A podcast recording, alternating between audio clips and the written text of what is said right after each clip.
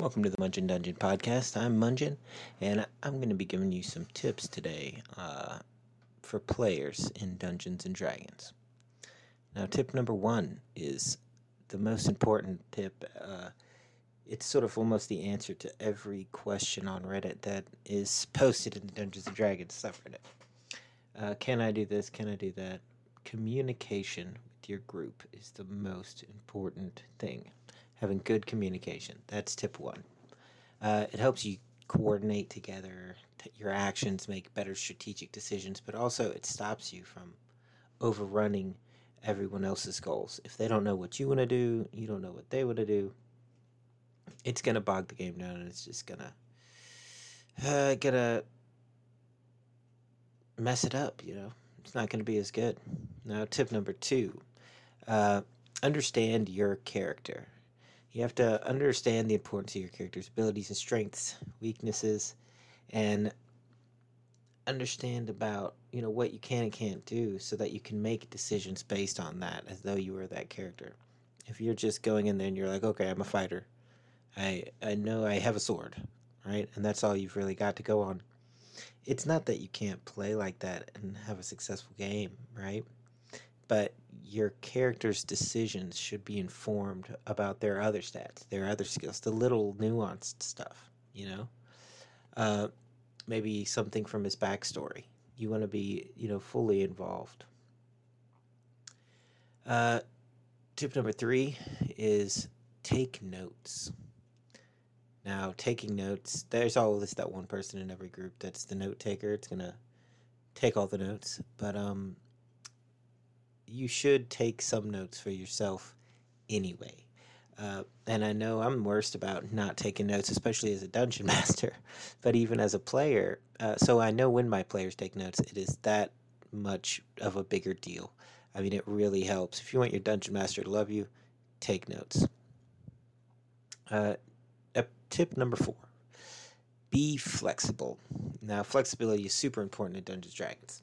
It lets you adapt to unexpected situations and and be creative. And and it's really like what makes all those fun moments that you remember in the past are from being flexible.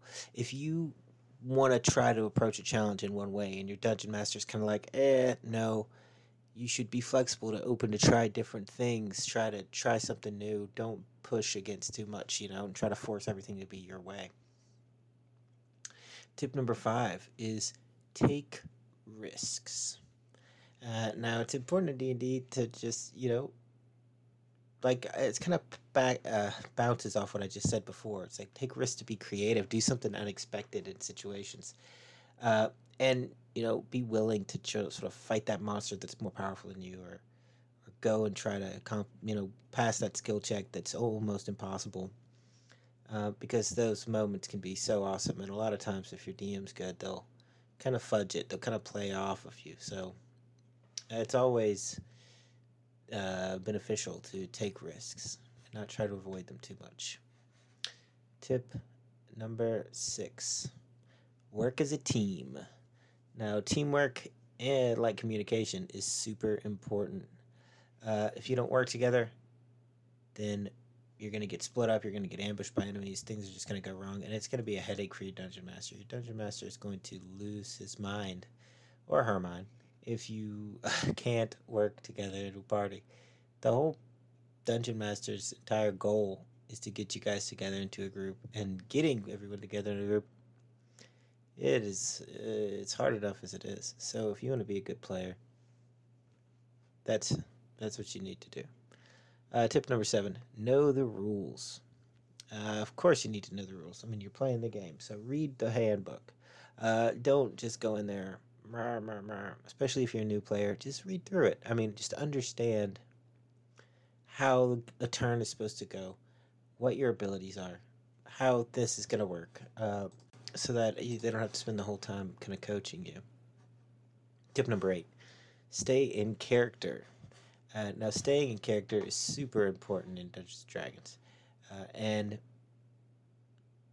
it's not like necessary like you don't have to talk in character right? It's not necessary to like do a accent in character the whole time but you need to stay in your character's headspace as much as you can so that you you know be able to make decisions as that character. Don't just think about the math. Try to stay in the character's mind so that when you're making it's your turn and you're making your choices you're not just trying to like max out damage or whatever your character has an agenda he has feelings he has goals and motivations. You know he has land, uh, mannerisms and stuff that you should try to you know keep in there. Tip number nine my final tip is have a good time you know have fun.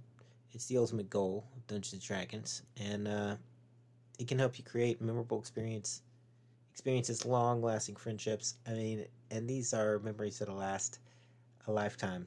And don't take things too seriously because you know you don't want to you all want to have a good time and you don't want to end up arguing and having problems when things don't go your way. So just try to be fun take it lighthearted have a good time and remember that this is all play and pretend. And uh, yeah so to summarize uh, those are my tips and i hope that you can try to use them in your game and experiment with new strategies and ideas. And you know thank you guys for watching. And if you want to uh, check out my patreon or my youtube or any of my other videos or buy some of my modules on dungeon masters guild thank you guys and uh, see you in the next episode